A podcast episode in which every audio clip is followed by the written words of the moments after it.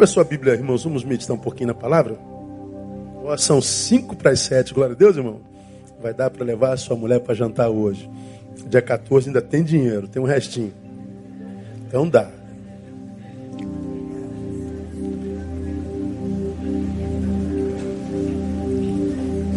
Primeira Coríntios capítulo 15,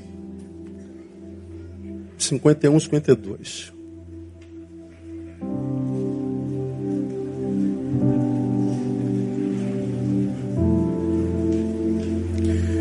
Paulo escreve à igreja de Corinto, irmãos, falando sobre sobre o escatom, sobre o fim dos tempos. Ele fala de como aconteceria a vinda de Jesus, fala da transformação de nossos corpos. Ele diz que nem todos morreremos. Ah, lógico, quando ele vier, encontrará alguns de nós vivos, então seremos transformados. Ele está dando uma aula sobre escatologia para a igreja de Corinto. E eu não vou dar uma aula de escatologia em cima do que Paulo escreveu, mas eu quero, eu quero tirar dois, dois versículos desse conteúdo para pensarmos um pouquinho sobre a nossa vida, não no pós-morte, mas no pré-morte. Eu, eu, eu sou um cristão que você não me vê quase falando de céu e inferno, né? Eu não me preocupo com o céu porque eu estou no caminho. Como é o nome do caminho? Quantos aqui seguem esse caminho chamado Jesus? Diga glória a Deus. Se você está seguindo Jesus, vai parar no céu, amém ou não? Diga para o irmão que está do seu lado, você vai dar lá de qualquer jeito, irmão. Você está no caminho. Se não está no caminho, não vai dar lá de jeito nenhum. Está é, escrito isso. Ah, eu não creio. Problema é seu e meu, né? A gente crê como a gente quiser, a gente crê na Bíblia. Há quem creia em gnomo, há quem creia em lua, tal. A gente escolheu crer na palavra, não é? E a palavra diz que só existe um caminho. Eu sou o caminho. Acabou. Ninguém vai ao Pai senão por mim. Então Jesus ou é louco, como eu preguei há bem pouco tempo atrás, um megalomaníaco retardado, ou ele diz a verdade.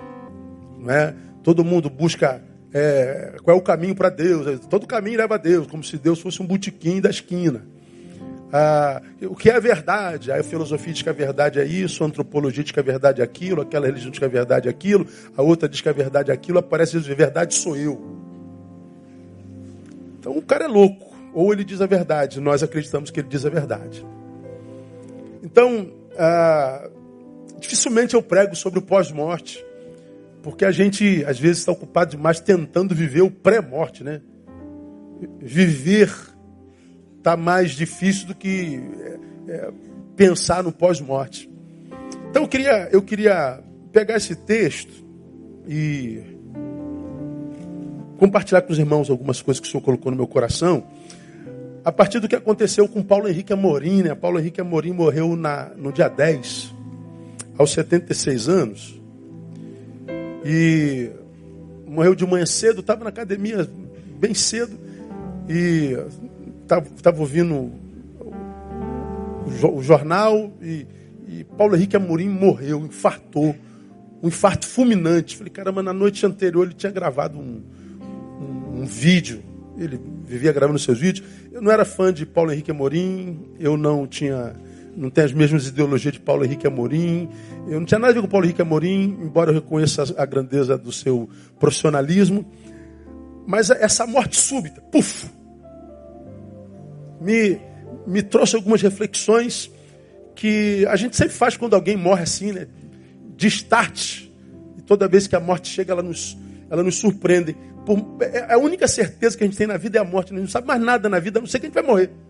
Mas toda vez que ela chega, ela surpreende a gente como se ela fosse uma coisa estranha.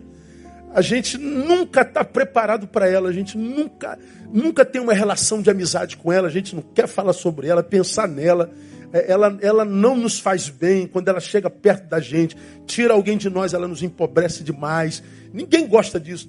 A morte dele na quarta-feira me fez, meu Deus, é, caramba, a vida é muito efêmera mesmo. Né? Aí me veio esse versículo na cabeça, diz assim: Eis aqui vos digo um mistério. Nem todos dormiremos, mas todos seremos transformados. Agora olha só, num momento num abrir e fechar de olhos, ao som da última trombeta, porque a trombeta soará Os mortos serão ressuscitados incorruptíveis e nós seremos transformados. Lembra? Paulo está falando sobre como será a vinda de Jesus. Leia lá o capítulo, você que nunca leu, e vai ver como é que vai acontecer no final. Mas eu queria chamar a sua atenção, que a gente não vai falar do pós-morte, mas do antemorte, da, da pré-morte. Ele diz assim: num momento, num abrir e fechar de olhos, a trombeta soará. Ele está dizendo que acontece no piscar de olhos. Quanto tempo dura uma piscada, cara? Ele está dizendo aí, você está com o olho aberto, fechou para piscar, abriu, muda tudo. A vida muda num piscar de olhos, assim, tchum. Aí eu fui ver lá algumas, algumas curiosidades, idiotice, é só por curiosidade mesmo, é, sobre piscar, porque a gente não pensa para piscar, né? Se você pensar piscar, você começa a piscar demais, você já não está piscando a beça. Aí você tenta controlar a piscada você não consegue. E se você não controlar, daqui a pouco vira cacuete. Então esquece que você pisca.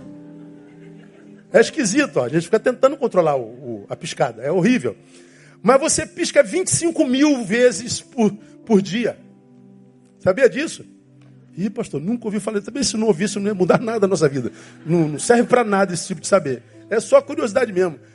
25 mil vezes você pisca por dia. Portanto, você pisca 750 mil vezes por mês. Você pisca 9 milhões de vezes por ano. Pode começar a contar de agora até julho do ano que vem, que você vai ver que são 9 milhões de piscada por ano. Bobagem, idiotice, não serve para nada esse tipo de saber. A não ser para a gente pensar, fazendo a analogia o seguinte: se a minha vida pode mudar numa piscada, significa dizer que eu tenho 25 mil vezes de chance de ver minha vida ser transformada de uma hora para outra. Por dia. Neil é numa piscada, num abrir e fechar de olhos. Cara, isso me chamou atenção. O, o homem estava bem, daqui a pouco, tum, morreu. Cara, o que, que precisa para a gente morrer? Só estar tá vivo, mais nada. E como é que a gente morre? Também não está planejado, é numa, numa piscada de olho. É numa cochiladinha no volante, é uma, é uma, é uma besteirinha. É um, é um, é, você pode estar tá deitado, a bala atravessou a, a janela, te pegou, morreu. Como assim, pastor? Morreu. É num piscar de olhos. Impressionante como. Eu, eu falei com o André de manhã, eu estou com esse cara na minha cabeça desde quarta-feira, toda hora ele passa assim, meu Deus, que vida é essa que a gente vive? E aí me lembrei desse texto, é, né, esse mesmo, é num piscar de olhos. Portanto, você pode ser desconfigurado completamente ah, num piscar de olhos, como você pisca 25 mil vezes por dia, você tem no dia 25 mil possibilidades de ver sua vida ó, indo para o ralo. Você tem 750 mil possibilidades de ver sua vida indo para o ralo no mês. 9 milhões de, de possibilidades de ver sua vida indo para o ralo num ano. Falei, caramba, então dar errado não é difícil não, né, pastor? Não, não é não. Basta uma piscada de olhos. Agora, o que a gente aprende com isso, irmão? Três coisas, vou ser bem breve hoje. Primeiro, o que a gente já sabe, a nossa irreversível fragilidade. Meu Deus, como a gente é frágil. Como, como, como nós somos frágeis num momento, num abrir e fechar de olhos é assim, no, no tempo de uma piscada, tudo que nós temos hoje, numa piscada, tudo que nós somos hoje, tudo que nós fazemos hoje, num abrir e fechar de olhos pode ser desfeito completamente. Aquilo que você é, é, planejou por décadas, aquilo que, que, que, que nós nos sacrificamos para conseguir, nos sacrificamos tanto, aquilo sobre o que, é, que apoiamos a, a nossa existência num diagnóstico, perde todo sentido. É como, eu vejo isso todo dia, lamentavelmente, é como, como aquele jovem que está no auge, ele chegou no, no ápice da carreira, ele está onde sempre sonhou estar, e ele está com a sua vida arrumada e, e, tal. Daqui a pouco vem um diagnóstico de um câncer assim. Da onde veio isso? A gente nunca sabe. Quando o câncer vem, a, a, o diagnóstico de um câncer, é, é, como que se tudo que nós construímos fosse a bancarrota, ruísse diante de nós. E agora nós somos tomados só por essa doença. Nós só pensamos nisso. tudo mais perde sentido. Num diagnóstico, nossos sonhos mudam num piscar de olhos. Como eu falei aqui há bem pouco tempo atrás, é só a gente ver o que, que a gente sonha quando a gente está bem, numa noite como essa, por exemplo, e quando a gente está numa cama do Inca. Ora, você que está aqui, tem um tipo de sonho. Qual é o teu sonho? Poxa, pastor, meu sonho, cara, essa semana eu vou fazer uma prova para concurso e eu estou estudando para caramba, porque é, eu, eu, eu quero ser isso, eu quero ser aquilo, porque eu quero ter isso e ter aquilo, porque eu quero ir lá, eu quero ir lá. Meu sonho é, é estudar na Austrália, meu sonho é, é fazer não sei o quê, é comprar minha casinha não sei aonde. E a gente está sonhando em ir, a gente está sonhando em produzir, a gente está sonhando em conquistar, a gente está sonhando um monte de coisa. Quando você está no Inca, a única coisa que você quer é a tua saúde de volta, mais nada. Ninguém no Inca sonha em Nova York. Qual é teu sonho, irmão? Meu sonho é só sair daqui, pastor. Meu sonho é voltar para o meu barraquinho na Vila João Lopes. Meu sonho é só esse.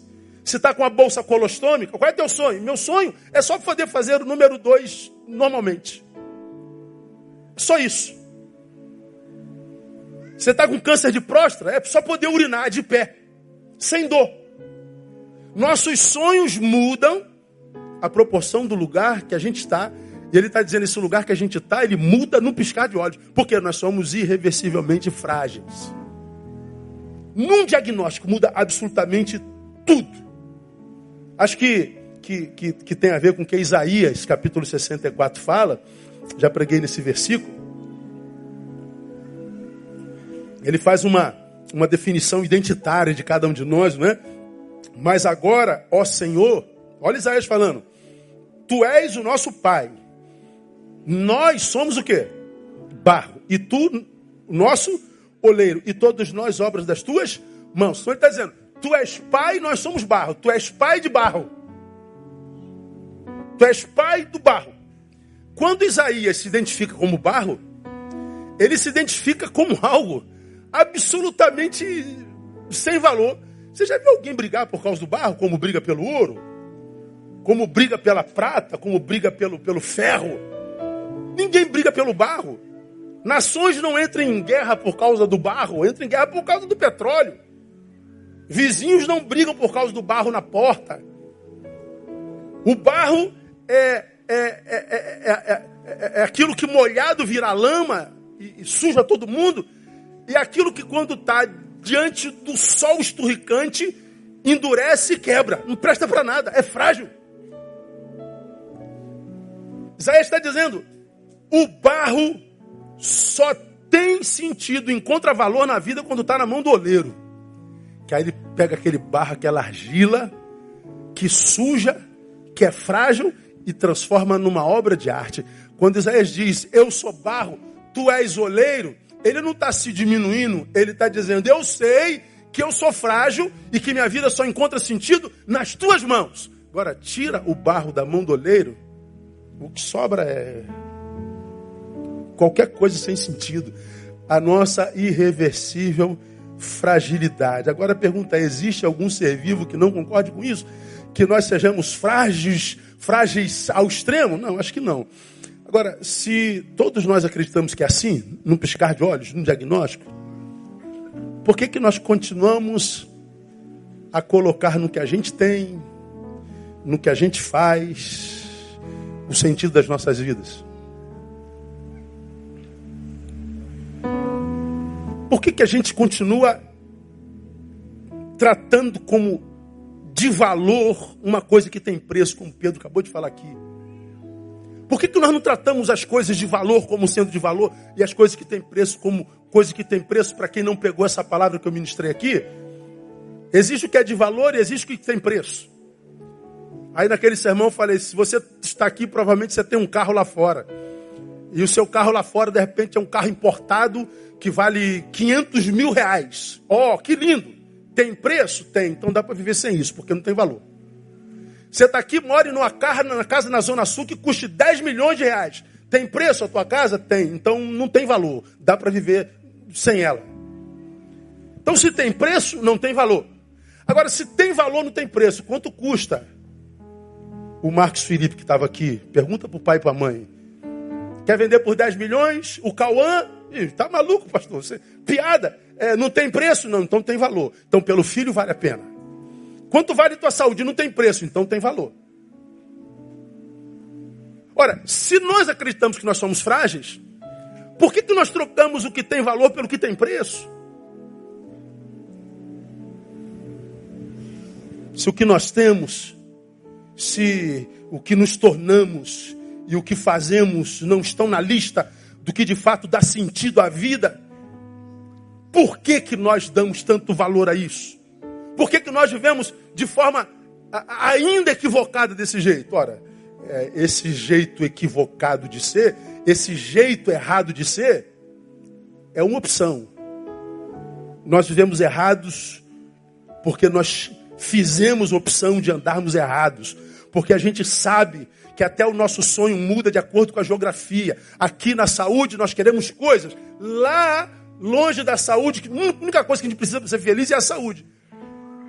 Porque tudo mais tem preço e não tem valor. Então, se nós é, temos coisas, essas coisas não dão sentido. Se nós fazemos coisas, não são que as coisas que fazemos que dão sentido à vida. Se nós nos tornamos algumas coisas, não são essas coisas que, que nas quais nos tornamos que, que, que, que, que, nos dá sentido à vida. Como que deveria então, irmão, na minha concepção, é, ser a nossa conduta diante disso tudo? Qual deveria ser a força a reger a nossa vida no mundo? Na minha concepção, a força que deveria reger a nossa vida no mundo seria do desapego.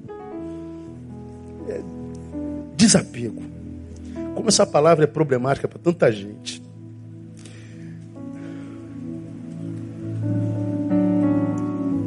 Desapego é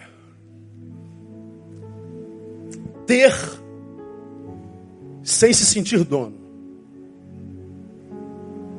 É meu. É. Mas o poder de ter isso não te corrompe. É ter sem se sentir dono. Desapego é também ter sem se sentir propriedade. Ou seja, é, eu, eu sou possuído por aquilo que possuo. Durante um tempo isso foi uma propriedade minha, agora eu sou propriedade disso. Agora a gente não sabe mais quem é dono de quem, se eu sou dono disso ou se isso é meu dono. Desapego é ter sem perder o poder de compartilhar. Isso é desapego. Então a gente esmiuça. O que é desapego? É ter sem se sentir dono. Ou seja, ah, eu sou dono do meu carro? Sou. Mas a relação que eu tenho com esse carro não é de poder e eu não transfiro para esse carro a, a razão da minha existência. De modo que, quando levam o meu carro, é, é como se eu não tivesse perdido nada, porque eu nunca fui tentado pelo poder de possuir. É saber que Andréia é minha esposa. A esposa é um papel, é um script social. Então, a esposa, que é um dos papéis sociais que a Andréia desenvolve no caminho, é minha. Mas a Andréia não. Ela é mais do que uma esposa. Ela é um ser humano único. Que tem vontade própria. Que tem sonhos. Que tem projetos. Que por mim precisam ser respeitados. De modo que é minha, mas eu não me sinto dono. Acho que os homens precisam aprender isso hoje, porque o que a gente está vendo de mulher sendo morta por homens idiotas que se sentem donos e fazem da mulher propriedade, que batem, que agridem, que matam, que esquartejam. É uma, uma, uma força doente. É uma, uma, um espírito doente com o qual se caminha pela terra. É, meu Deus, se é, é, a Andréia, enquanto esposa, é minha, a Andréia é mais do que esposa. Então, se na relação esposa ela não se sente é, é, recompensada à altura, ela dá o grito de alforria dela e vai embora. E eu mato? Não. Ela vai, empobrece minha vida, mas eu vou entender que o que acabou foi meu casamento, não minha vida. A vida é mais do que um casamento. Isso é desapego. Minhas filhas, ora, fruto do nosso amor, extensão da nossa própria existência, Mas filhos crescem e com eles as asas e vão embora. Ai meu Deus, o que será da minha vida sem meus filhotinhos com 30 anos de idade? Oh meu Deus, meu menino. Pastora, por meu menino, estou preocupado com meu menino. Quantos anos tem seu menino? 42. Ah, cala a boca, irmão. 42 anos, meu menino. Filhos crescem e vão embora, nem tem que ir embora. Mas a minha vida, sem ela, tua vida continua tua vida como era a vida antes da chegada deles. A força que nos deveria reger no mundo era o do desapego. Me faz dono sem ser tentado pelo poder de sê-lo. Veja, no desapego, tudo continua nosso mas nossa relação com o que é nosso muda. Muda. Agora, para viver desapego, o sujeito tem que ser racional, tem que ter crescido, tem que ter a competência para falar como Paulo. Quando eu era menino, eu falava com menino, sentia com menino, andava com menino. Quando cheguei a ser grande, o que, que Paulo disse? Acabei com as coisas de meninos. Então eu não ando mais com menino, não penso com menino e não ajo mais com menino. Ou seja, não me sinto mais dono embora seja meu. Por que tem tanta gente, irmão, quebrada, caída? Porque fez da coisa, seja uma coisa física, ou uma pessoa, ou uma carreira, ou um ministério, a razão da sua existência, só que essa coisa que você, é, para a qual transferiu a razão da sua vida, não tem poder suficiente para dar suporte à existência dela e da tua. É cada um na sua. Citei aqui alguns anos atrás, Rousseau. Rousseau disse que o homem é um ser absolutamente só. Você se lembra disso? Só. Há um ser dentro de mim, dentro de você, que ninguém conhece. Só você conhece. E dentro de mim, que só eu conheço. São dores nossas, são angústias nossas, são pensamentos nossos. Você fala assim, não, pastor, nossa esposa sabe tudo a nosso respeito. Quem está sentado aqui do lado da esposa, deixa eu ver aqui. Quantos são sentados do lado da esposa? Levanta bem alto. Então diga assim para sua esposa: Você não sabe tudo a meu respeito. Quantas esposas estão do lado do marido? Diga aqui. Diga para ele: Você também não. Verdade. Tá aí, né, irmão? É verdade, né, irmão? Não, eu falo tudo para minha mulher. Fala não, irmão. Fala não. Você não fala não, irmão. Todo mundo sabe que você não fala. Só você sabe. Só você não sabe disso. Mas tua mulher também não é anja não. Anja não. Todos nós temos um ser dentre nós que é nosso. Incompartilhável. Na nossa cabeça passam pensamentos que não podem ser compartilhados. Dentro de nós atravessam desejos e vontades que não podem ser compartilhados. Carregamos angústias que a gente poderia compartilhar com quem a gente mais ama na vida, mas exatamente porque mais ama na vida, a gente não compartilha. É só porque ama muito. É nosso. Rousseau diz que nós somos isso aí, que não pode ser compartilhado. E quando nós nos juntamos, já não é mais a gente. A gente está desenvolvendo um script social não está todo ali. Esse encontro com o outro é um encontro que a gente chama de companheirismo, mas esse companheirismo, à luz do filósofo, não chega no âmago do ser, não dá para fazer do outro remédio para todas as minhas carências, não. Eu sempre trabalharei algumas carências em mim, algumas vontades em mim, alguns desejos em mim, que nunca vão ser supridos por outro, de modo que é, quando eu estou com alguém, de fato, de verdade, eu não mato a solidão. Eu, eu faço um hiato nela, né? Porque não dá para estar com outro 25 horas por dia, nem 24. Daqui a pouco ela vai embora, ser quem ela é, eu volto para cá para ser quem eu sou, e eu continuo só, e ela continua só, mesmo que a gente esteja dormindo na mesma cama. Pois bem, esse ser que nós somos não encontra sentido no que a gente faz. Esse ser que nós somos não encontra sentido no diploma que a gente tem pendurado no, no, no, gabinete, no escritório. Esse ser que nós somos não encontra sentido nas propriedades que nós adquirimos. é mais além, é mais de dentro.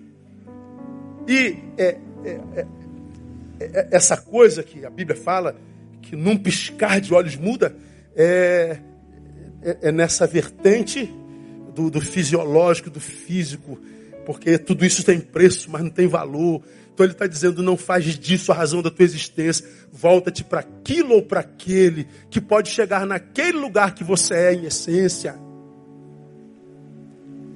Eu acho isso tremendo.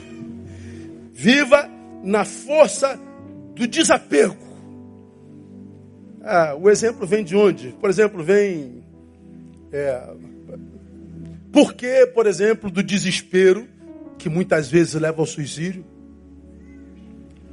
Quando do divórcio? Por que o desespero, que muitas vezes leva ao suicídio quando vem a falência da empresa? Quando vem o desemprego? Por que o desespero que leva muitas vezes ao suicídio quando do diagnóstico da doença ruim? Por que, que algumas pessoas se desesperam e dão fim à própria vida? É, por causa da forma como era dono. O que é apegado, ele diz que é dono, ele acredita que isso aqui é propriedade dele mesmo. Então ele transferiu a razão da vida dele para essa coisa que tem preço. Aí vem o ladrão e tira. Ele perde a razão para a vida e se sente culpado por tê-lo perdido. Frustra-se consigo mesmo e essa frustração às vezes é insuportável, ele não consegue mais se olhar no espelho, ele não se suporta da fim à própria vida. Então, o que matou não foi o divórcio, o que matou não foi a falência, não foi o diagnóstico, foi a forma como era dono. Porque existem outras pessoas que se divorciaram, que perderam tudo, que, que, que, que passaram pelo mesmo vale e, e, e, e perderam a mesma coisa e não adoeceram. Por quê? Por causa da forma como era dono. caminhavam na força do desapego. A gente vai sentir dor, como qualquer outro. A gente pode é, é, é, ver, olhar para frente e falar: caramba, cara, eu estava com tanto projeto, mas eu perdi. Não tem problema. Minha vida não dependia disso. Minha confiança está no Deus, Senhor dos Exércitos. Então eu vou caminhar com essa dor, mas eu já aprendi que não existe dor que dure para sempre. Toda dor tem prazo de validade, então ela vai passar e eu vou me recuperar no nome de Jesus. E essa pessoa se recupera. Aplauda forte a ele. Por que, que alguns sucumbem e outros suportam? Por causa da forma como são donos. Me lembro, irmãos, ah, quando eu saí do exército, muitos anos atrás, eu saí cheio de, de parafuso no, no, na perna, tal. o exército me mandou embora de muleta. Entrei na justiça para minha reforma, por meu, meu acidente foi em, em serviço. Um ano, dois anos, três anos, quatro anos, cinco anos. Um monte de menino, como é que tá lá? Cara, eu faço a menor ideia. Eu botei no advogado. E se for meu, vai chegar a minha a qualquer hora. Se não for meu, não adianta. Seis anos, sete anos. Aí, como é que tá lá? Não faço a menor ideia, cara. Mas tu tem que cobrar advogado. Falei, cara, eu não tenho vocação para ficar cobrando nada de ninguém. Botei na mão do advogado, na mão de Deus. Oito anos, nove anos, dez anos, onze anos. Não pensava naquilo, não, não, não, não pensava. Eu sei como é que é a justiça brasileira e sei como é que é a justiça de Deus. A brasileira é tarda e falha. A de Deus, não. Onze anos, doze anos. E aí, nego, não faço a menor ideia. 17 anos depois, a gente está em. Onde é que a gente estava? Uberlândia. Só tinha um voo para Uberlândia, num domingo. O advogado liga, Neilson, não tem noção, Neilson, saiu tua reforma. E o atrasado saiu tudo junto. falei, de uma vez só, de uma vez só. A gente tinha planejado, tinha feito o cálculo de um atrasado de tanto, o atrasado veio dez vezes mais 17 anos de atrasado. Tu imagina 17 anos de atrasado com juros e coisa monetária. Comprei minha casa própria à vista. Aí, não, mas você tem que receber amanhã, porque já tinha saído, já tinha alguns meses, senão você só vai receber não sei quando. E para voltar de Uberlândia, que não tinha voo, irmão. Aí alguém, não pregamos no culto da noite, o cara levou a gente de Uberlândia até São Paulo, sete, oito horas da madrugada, chegamos em São Paulo, pegamos o avião, chegamos no Rio de manhã e fomos lá para receber a reforma e o atrasado. Eu falei, meu Deus do céu, eu nunca vi tanto dinheiro na minha vida naquela época. E, e 17 anos depois, Se a coisa é tua, vai chegar até você de qualquer jeito, irmão. Nós temos um advogado. Agora, se não é tua, não adianta brigar. Então, é, não posso fazer da coisa a razão da minha vida. Porque a coisa pode não chegar nunca. A coisa pode chegar como eu não espero. Após a coisa pode chegar no tempo que eu, não, que eu não me preparei para esperar. A vida é mais do que essas coisas. Então há pessoas que passam pelos mesmos problemas, sofrem os danos infinitamente é, de forma menor, por causa da forma como foram donos. É mais ou menos o que Paulo fala em 2 Coríntios 6, de 3 a 10. Ele diz uma coisa muito interessante, olha só que coisa interessante. Não dando nós, falando sobre o ministério dele, né? A gente traz para a vida. Não dando nós nenhum motivo de escândalo em coisa alguma para que o nosso ministério não seja censurado. Olha só. Antes em tudo, recomendando-nos como ministro de Deus, agora olha só, em muitas, muita perseverança, aflições, em necessidades, em angústias, em açoites, prisões, tumultos, em trabalhos, em vigílias, em jejuns, na pureza, na ciência, na longanimidade, na bondade, no Espírito Santo, no amor não fingido, na palavra da verdade, no poder de Deus, pelas armas da justiça à direita e à esquerda, por honra e por desonra, por má fama, por boa fama, como enganadores, porém verdadeiros, como desconhecidos, porém bem conhecidos, como quem morre, eis que vivemos, como castigados, porém não mortos, como entristecidos, mas sempre nos alegrando, como pobres, mas enriquecendo a muitos, como nada tendo, mas possuindo tudo. Eu vou traduzir para vocês o que, é Paulo está querendo dizer. Aqui ele está dizendo o seguinte: nesse imbróglio chamado vida, nessa coisa sinistra na qual se, se transformou a vida, é, eu experimento, diz Paulo, tudo nesse antagonismo possível. Ele está dizendo que a, a, a vida é um, é, um, é um imbróglio, é uma enrolação, é um antagonismo. E ele, de que antagonismo ele fala? Porque nesse texto ele fala de perseverança e angústia. Ele fala de trabalhos e açoites, de jejuns e prisão, ele fala de, de pureza e ciência. Ele fala de armas da justiça à direita e à esquerda, né? De, de, Bolsonaro e Lula. Ah, de honra e desonra. Má fama, boa fama. Enganadores e verdadeiros. Desconhecidos e conhecidos. Vivemos, morremos. Entristecidos, alegrando. Pobres, enriquecendo a muitos. Nada tendo, possuindo tudo. Ele diz, nesse imbróglio chamado vida, experimento tudo nesse antagonismo possível, sem me apegar a nada a não ser naquilo que diz Deus a meu respeito. Porque Ele está dizendo: já me chamaram de enganadores. Ah, mas Deus sabe que eu sou verdadeiro. Eu, eu sou pobre, mas eu estou enriquecendo um monte de gente. Eu não tenho nada, mas eu me sinto dono de tudo. Eu, eu tenho tudo, mas não me sinto dono de nada. Ele está dizendo: eu aprendi a viver os antagonismos da vida. Eu aprendi a viver é, a, a, a, as definições possíveis na cabeça de todo aquele que não é eu. As projeções da multidão e por que, que eu suporto tudo isso nessa vida embaraçada? Porque eu caminho pela vida na força do desapego. Ele diz que eu sou um safado, ele diz que eu sou um santo. Ele diz que eu sou um enganador, ele diz que eu sou um homem da verdade. Ele diz que eu sou um falso, ele diz que eu sou verdadeiro. Ele está dizendo, nem ele me atinge, nem ele me atinge. Porque eu sei o que o Senhor disse para mim no caminho de Damasco, no nome de Jesus. É força do desapego. Você está desapegado de tudo. Essa força não é abrir mão do que você tem, é mudar a relação com aquilo que você tem. Porque se a gente põe a fé naquilo que tem, não abrir e fechar de olhos, numa piscada, irmão, nossa vida se desconfigura. Agora, por que que Paulo passa pela força do desapego? É por causa do que está no versículo 1. Bota aí, Painel, 6.1. Olha o que, ele diz. A vida é um imbróglio marcado por experimentos antagonistas. E ele diz: Eu não me apego a nada. Por quê? Em nós, cooperando com ele, também vos exortamos que não recebais a graça de Deus em vão. Ele está dizendo: Eu passo pela força do desapego para que a graça em mim não seja vã. Porque ele está dizendo: Se, Neil, a razão da tua vida está no teu CD, no teu ministério, então não está mais na graça a graça é vã em você. Agora, se eu mostro ao Senhor, louvo a Deus pelo meu CD, Deus. mas eu não abro mão da tua graça. A graça vai trazer sentido à tua vida até o final da tua vida.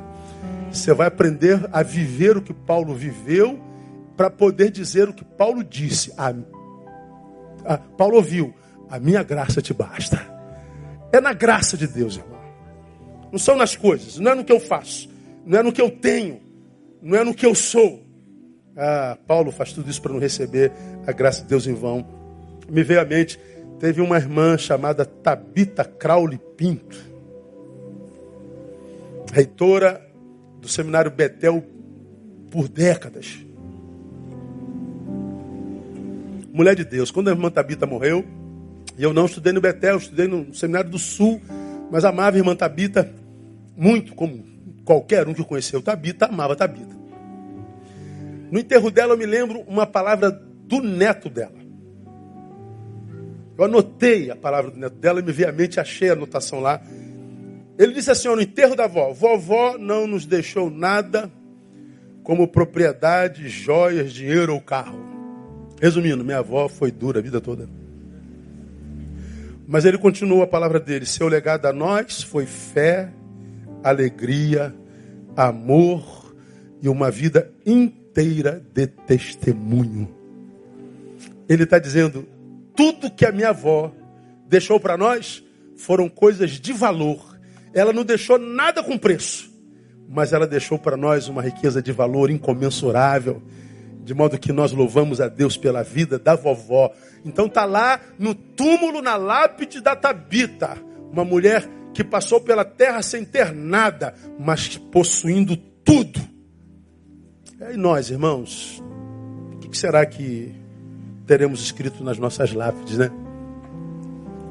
Eu faço tanto enterro, toda semana eu estou no cemitério do Rio de Janeiro. Às vezes termino o enterro, qualquer dia sou eu que vou estar aqui dentro desse buraco, né, cara? Será que vão dizer no meu velório, meu? Será que vai ter muita gente no meu velório? Quem morre primeiro, eu ou Andréia? Não. Eu falei para ela assim: tu está proibida a morrer antes de mim. Que mulher vive melhor sem homem do que homem sem mulher, não é verdade? Mulher emocionalmente mais forte, mais guerreira. Aí, no meu enterro, estou sendo enterrado, eu sei onde que eu vou ser enterrado, no Jardim da Saudade. Como é que vai ser meu enterro? Será que eu vou estar aqui em Betânia, meu corpo vai estar aqui? Eu falei, ah, para com isso, pastor, tem misericórdia, você já tem poder. o que que vai estar escrito na minha lápide, na tua lápide? O que que teus filhos diriam hoje no teu enterro se você morresse? Meu pai foi um exemplo de quê?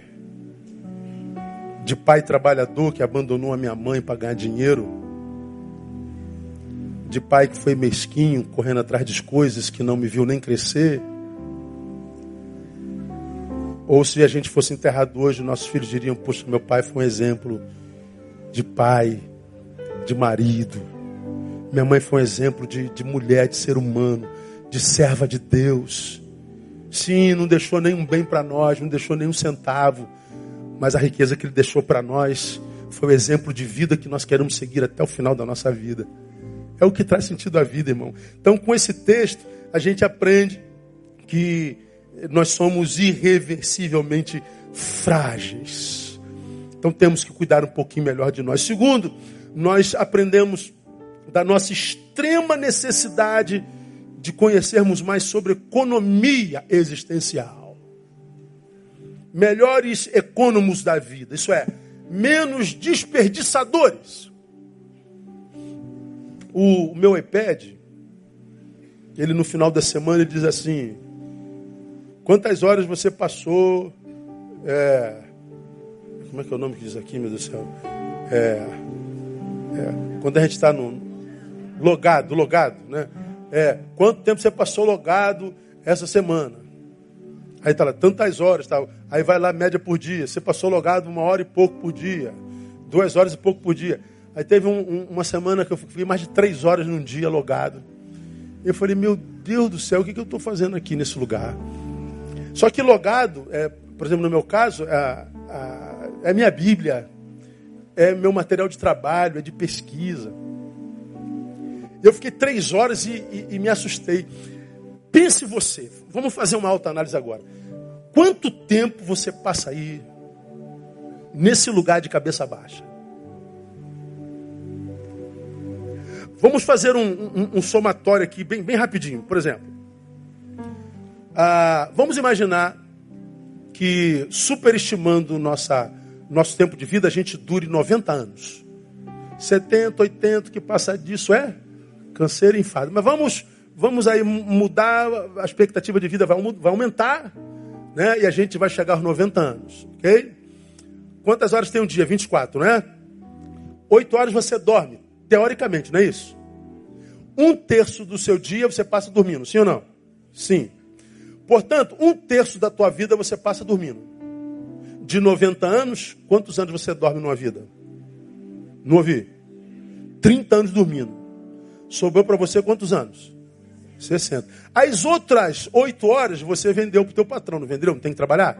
Teoricamente, em, em regra, não são 8 horas que a gente trabalha? Sim ou não? Então, quantos anos da tua vida você passa trabalhando? 30. Agora vai ser até morrer, né? Tal. Então, mas vamos botar aí o, o discurso. É, 30 anos trabalhando. Você passa 30 anos dormindo, 30 anos trabalhando. Quantos anos de vida sobra para você de fato de verdade?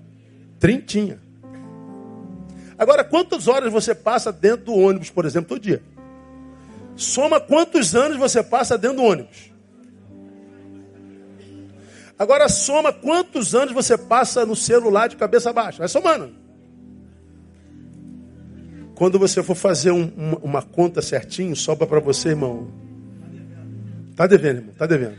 Tá devendo. Eu ia falar uns 15 anos, mas tá devendo. A gente perde muito tempo na vida, irmão. Quanto tempo a gente passa brigado com gente que a gente ama? Quanto tempo a gente espera para dizer muito obrigado, a gente não agradece. A gente não sabe como o espírito de gratidão abre os céus como o espírito de gratidão conspira ao nosso favor, de, de, desatam as energias que nos amarram. É, por que, que a gente não diz mais obrigado? Por que, que a gente não tem mais tempo para contemplação? A, a, arte de estar, a arte de, de curtir o belo, de ouvir o que tem conteúdo. Por que, que a gente está sempre voltado para a sensação, para o que faz o corpo balançar? para o que é só sensual? Por que, que a gente perdeu o prazer pela poesia, pela boa música, pela arte, pela palavra, pela oração, pela solitude,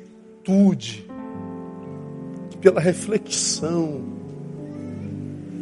A gente está sempre correndo, a gente está sempre com, com atraso crônico na vida. A gente está sempre correndo atrás de alguma coisa. Então, eu estou correndo atrás, eu estou correndo atrás, estou correndo atrás. Do quê? Eu não sei, mas estou correndo atrás. Estou correndo atrás. Estou correndo. É, é, é, é uma vida louca que a gente desperdiça quando a gente imagina que a gente tem 90 anos. Irmão, pense, ontem você tinha 15 anos. Fala a verdade, irmão. Hoje tu está com quantos anos, irmão? É, então, é velho. Acabou, tua juventude já foi embora. Aí, aí eu, eu fui dar. Eu, quando é que foi? Não sei. Teve um dia desse que eu fui comer um peixe. Não, quero comer um peixe, quero comer um peixe. Comer um peixe, fomos comer um peixe no, no quiosque. Aí tá lá um velho, sei lá, dos 80 anos, com dois brincão assim, pá, tatuadão. Aí eu tô ouvindo papo, né? Que? Peguei uma garotinha, peguei não sei o quê. Falei, Tiruso, cara. O cara vendendo uma imagem, você quer tirar uma de garotão. Aí, legal. É, acho velho maneiro. Mas é, é como se a gente não soubesse viver as etapas da vida, sabe? A gente, quando é criança, eu não sou criança mais não, quero ser adolescente. Quando é adolescente, eu sei que eu quero, quer ser jovem. Quando é jovem, quer ser mais maduro. Aí quando é mais maduro, quer voltar a ser jovem. Cara, curte a fase na qual você está. É uma bênção ter 15 anos, mas é uma bênção ter 30 também. Há uma bênção de Deus maravilhosa para quem tem 50 anos, viu? Há uma bênção maravilhosa para quem fez 70. A bênção de Deus para todas as fases da vida, no nome de Jesus. Você não precisa ir para lugar nenhum, nem voltar para lugar nenhum. Você só precisa se gestar com sabedoria, ser menos desperdiçador. As pessoas que a gente admira na vida, cuja vida são referências para nós, são cada vez menores essa gente, não chegaram a ser essa referência da noite para o dia. É uma história vivida, é disciplina, é lutando contra si mesmo, é tentando mensurar a sua vida de forma a fazer com que o, o agora seja a construção de, de, de ontens bem gestados. Para que a gente olhe para trás e tenha na história uma fonte de alimento e não uma fonte de arrependimento. Agora, numa geração passional como essa, geração que só pensa em, em sentir, geração que vai para onde o pênis aponta, refém da, da, da sua genitália, é genitocêntrica, não sente prazer em mais nada na vida, só pensa em barulho, em movimento. Aí você vê essa juventude perdida, deprimida e tendo suicídio como causa morte principal que, que, que, que, que a gente está fazendo com a gente, meu Deus do céu? Uma angústia de ver gente desperdiçando vida. Quando você vai no Inca ver tanta gente querendo viver, a gente não pode. E tanta gente podendo não vivendo, jogando vida fora. Aí eu falo, Deus, não dá para o senhor trocar, não, sim. Tira a saúde dele e bota aqui, bota lá. Não está vivendo mesmo? Não dá, né? Por isso que eu digo, se eu fosse Deus, eu seria o diabo. Você também. Que bom que a gente não tem esse poder. Aleluia. Glória a Deus. Então, como é num, num, num, num abrir e fechar de olhos? Economia da vida. Pense. O que você faz quando você dá algo a alguém e esse alguém não valoriza o que você deu? Se ele te pede algo novo, você dá? Pô, que isso, cara? Tu deu um presente pro cara, tu chega lá na casa do cara, tu deu uma camisa pro cara, e você chega lá, ele tá lavando o carro com a camisa. Ele tá escondendo. Pô, cara, tu tá lavando o carro com a camisa que eu dei? É, não, é, é. Aí amanhã ele te pede uma camisa, tu dá? Dá nada. Porque ele não valorizou o que você deu. É, o que você faria se você fosse Deus com alguém a quem você deu vida e ele desperdiçou a vida que deu. Você deu vida para o sujeito, o sujeito relegou a vida a nada. A desperdiçou absolutamente como filho pródigo e que não caiu em si nem na porcaria de vida. Aí o que não cai em si está revoltado na desgraça de vida que está vivendo, revoltado contra Deus, como que se revolta mudasse o coração de Deus. Que muda o coração de Deus é quebrantamento, cara. Aí tu vê essa geração de gente revoltada com Deus, como se tivesse razão para isso. Mostrando tão somente que não se enxerga até agora, nem na dor aprende. Para admitir que foi ele que desperdiçou a vida e foi para onde parou. É não abrir e fechar de olhos, é, um, é uma piscada, muda tudo. Meu Deus, eu preciso é, gestar melhor a nossa vida. Isso tem a ver, irmão, com, com, com a reconciliação que deve acontecer dentro de nós o tempo todo. Reconciliação que deve acontecer dentro de nós o tempo inteiro. Olha só o que eu vou lhe dizer. Por que reconciliação dentro de nós? Preste atenção. Há momentos na vida que a gente precisa ser forte, né? Não, não tem como. Porque a gente está passando por, por lutas e às vezes a luta fica muito intensa. Seja forte, seja forte, Seja forte. E a gente é forte. A gente fica de pé. A gente, a gente tem que lutar porque a vida está intensa. O problema é que se nós formos fortes o tempo inteiro, a gente petrifica. A gente perde sensibilidade. Qual é o problema disso? Se eu sou forte o tempo inteiro, o tempo inteiro. Mas não me reconcilio com o ser frágil que também me habita. Eu adoeço. Porque há momentos na vida que eu preciso ser forte, mas há momentos que eu preciso dar lugar à minha fragilidade, porque eu preciso ser mais flexível. Eu tenho que ser mais longânimo, mais misericordioso. Ô irmão, deixa passar aí, não briga não. Deixa assim mesmo, por bem comum. Relaxa. Não, porque eu sou forte. Pois é, você empederniu a alma. É que você é mau? Não, não é não. É porque você está em litígio com aquele ser que em você precisa ser flexível. Então tem que haver reconciliação entre o homem forte e o homem flexível. Olha só, hein? Reconciliação não só entre o forte e o flexível, entre o trabalhador que está viciado em trabalho, mas que precisa dar lugar ao ócio de vez em quando. Ô irmão, descansa um pouquinho aí. Vai jogar uma bola com o moleque, pô. Perde uns três clientes aí. Só hoje, dá um tempinho aí. Vamos comer um cachorro quente com a patroa aí, pô. Ei, acorda mais tarde hoje, só hoje.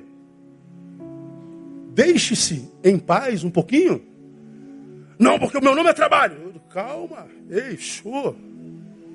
Reconcilie-se com aquele rapaz que precisa de usufruir do dinheiro que ganhou com tanto trabalho.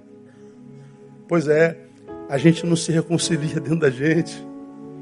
Outras reconciliações, irmão, o, o espiritual com o humano algumas espiritualidades que arranca do sujeito a humanidade. O cara quer ver anjo, ele quer ver é, Gabriel, Rafael, Uriel, tudo que é na vida. Ele quer é, libertação, ele quer monte, ele quer não sei o quê, mas a, a, a, a carrapeta da pia está pingando há três anos. O pé da geladeira é um tijolo. A goteira do telhado está lá. Porque ele agora vive enfiado na espiritualidade dele, adoecida. Está em litígio. O bom economista é aquele que se reconcilia o tempo todo. Por que, que se reconcilia? Porque tem tempo para si e tem tempo de viver o examine-se, pois o homem a si mesmo. Num tempo como o nosso, onde todo mundo examina a vida do outro, a gente perde a capacidade de autoexame. Aí dizendo o outro, como ele tem que ser, o que, que ele pode fazer, o que, que ele não pode fazer, a gente deixa de dizer isso para nós mesmos e nós vamos estragando a nossa vida. É, é como diz Eclesiastes 7,16, terminando. Não se, olha só esse texto, não sejais demasiadamente justo, nem demasiadamente, porque te destruirias a ti mesmo. Deixa dizendo, se você for só justo, justo, justo, justo, e não usar um pouquinho de misericórdia? Não, não, não, não, não, não pecou, chibata nele. Não, mas dá uma chance aí pro cara. Dá uma flexibilizada aí, brother. Demasiadamente sábio, sábio, sábio. Não, a criança também ensina. Baixa aí um pouquinho. Ele está dizendo: se você for essa perfeição, você se destrói. Agora olha outro versículo. Não sejas demasiadamente ímpio, nem sejas tolo, por que morrerias antes do teu tempo? Se de um lado eu não devo ser o exemplo de perfeição, também não seja um exemplo de imperfeição. Ele está dizendo aí, seja caminho do meio. Você é santo, mas vacila, né? Você vacila, mas é maneiro. Equilíbrio. Porque eu digo, irmão, uma grande parte dos que perdem sentido na vida grande parte é daqueles que não vivem essa reconciliação. Os que estão ficando são aqueles que não têm esse equilíbrio dentro em si. Ou seja, ou estão num polo de, de, de, de legalidade, de perfeição, ou chutar o balde. Não, não valeu a pena estar aqui? Vou cair para o lado de lá. Não, nem lá, nem lá. Aqui. Se a gente fizer isso, somos bons econômicos da vida. Então a gente precisa, num piscar de olhos, aprender nossa reversível fragilidade, que precisamos ser melhores econômicos na vida. E termino, diz que também a gente precisa é, atentar para a nossa urgente necessidade de fazer da arte de amar uma agenda para hoje. O amar precisa fazer parte da agenda hoje. Termino contando uma história que, se eu não me engano, eu já contei aqui. Tem que ser hoje porque amanhã pode ser tarde demais, é num piscar de olhos. filho em litígio com o pai. O pai foi péssimo pai. Eu sou testemunha disso. E o que o filho sentia pelo pai? Ódio. Eu acho até que no caso em questão, vocês não sabem qual é o caso, o filho tinha razão para odiar o pai. Qual o conselho que eu dei para o filho? Abra mão da razão. Porque você odeia o pai por causa da forma como ele foi pai. Então, o que você odeia é a forma como ele é pai. Mas como pai, você o ama. A gente ama o pai de qualquer jeito. O que a gente odeia é a forma como esse sujeito que é pai foi pai. Eu falei para ele: você caiu no pior lugar onde o ser humano pode cair. Amar aquele a quem você odeia e odiar aquele a quem você ama. Porque a gente está linkado a pai e mãe de qualquer jeito. Ele preferiu não abrir mão da razão, ficou com a razão. Eu tenho razão para odiar e vou odiar. Abra mão da tua razão e ame. Quem sabe o teu amor quebra a forma de ser do teu pai. Não abro mão do meu ódio. Se tornou oficial, foi embora. Pai adoece. Fulano, teu pai está doente. Os médicos falaram que é irreversível. Não quero saber de meu pai. Venha ver seu pai. Não quero saber de meu pai. O médico dá, manda para casa o pai. Seu pai vai morrer essa semana. Não quero saber de meu pai. Venha ver, você vai, você vai se arrepender. Ele não veio. Pai morre. Venha no enterro do seu pai. Ele não veio no enterro do pai. Enterramos o pai. Alguns anos se passaram. Ele de férias veio ao Rio. E eu perguntei ele como é que você está. Eu perguntei, ele começou a chorar.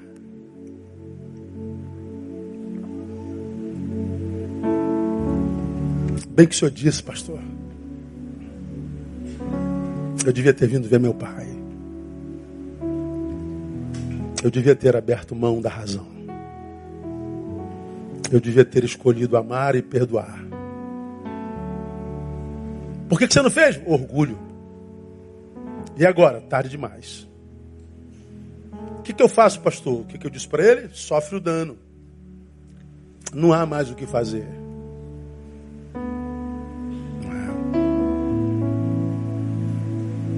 Agora o que sobra é culpa. O que sobra é o que? É o remorso. O que sobra é a doença incurável. E qual o problema do remorso e da culpa, irmão? é que o carrasco do que tem remorso e culpa, o carrasco é a própria consciência do sujeito. E quando o nosso carrasco é a nossa consciência, nós estamos diante do pior carrasco, porque ela não nos perdoa quase nunca. Então nós precisamos fazer da arte de amar uma agenda para hoje. Hoje é o dia de pedir perdão. Hoje é o dia de dizer obrigado. Hoje é o dia de, de reconciliação. Porque não abrir e fechar de olhos. Não pode ser tarde demais. Mas a gente nunca imagina que vai acontecer na nossa casa. Sempre acontece na casa do outro, até que acontece na nossa casa. E acontece na casa de todo mundo. Como eu tenho dito, irmãos, a gente só tem uma vida para viver, uma, umazinha assim. E se tem uma coisa que me angustia na, na relação pastoral hoje, é o desperdício de vida, assim, é uma angústia que me dá. Eu lido com tantas dores, com tanta gente querendo viver e não consegue, ao passo que a gente vê tanta gente jogando vida fora em troco de nada, colocando o Senhor lá no final da fila das suas prioridades, ou tirando o Senhor da fila das suas prioridades, tentando dar sentido para a vida, tirando o Senhor da fila. Meu Deus do céu, que falta de amor próprio. É uma angústia assim terrível. Mas a gente precisa sobreviver e tocar o barco da nossa própria vida. Mas se tem uma coisa que mais me dá angústia na vida hoje, é o desperdício de vida. Porque a Bíblia diz, e é claro, né? mais buscai primeiro o reino de Deus. Coloque em primeiro lugar, porque todas as outras coisas vão para o lugar também. A gente faz exatamente o oposto. A gente se auto-sabota. A gente é, é, se gesta contra nós mesmos. Então, irmão, é, o, o, Paulo Henrique Amorim foi assim, puf, amanhã pode ser eu, amanhã pode ser você, pode ser qualquer um de nós. Bom, como pode ser com qualquer um de nós, no abrir fechar de olhos, o que, que me dá sentido à vida? O que me dá sentido à vida é, é, a presença do Pai, o que me dá sentido à vida é minha família, o que dá sentido à vida é o que eu carrego dentro, são os valores que, que habitam o meu ser. Então, não abra mão disso que tem valor por aquilo que tem preço. Porque você só tem uma vida, a maioria de nós já está na metade dela e algum de nós já passou da metade dela. E a segunda metade é mais complicado do que a primeira, porque na primeira metade o nosso corpo está cheio de vida, na segunda a gente já está querendo parar. Então não perca mais tempo na sua vida, não. Coloca na tua vida a arte de amar como agenda para hoje. E essa noite, se você está em litígio com alguém que você ama, é, abra mão do seu orgulho, vai lá, liga, peça perdão e abraça, perdoe e volta para a vida. Porque você só tem umazinha para viver e a gente já está bem vivido no nome de Jesus. Amém, amado? Que Deus nos abençoe com essa palavra e nos dê a graça de viver muitos anos e com qualidade no nome de Jesus. Aleluia. Cinco para as oito. Vamos orar. Vamos embora. Fica sentado como você está por enquanto. Feche seus olhos.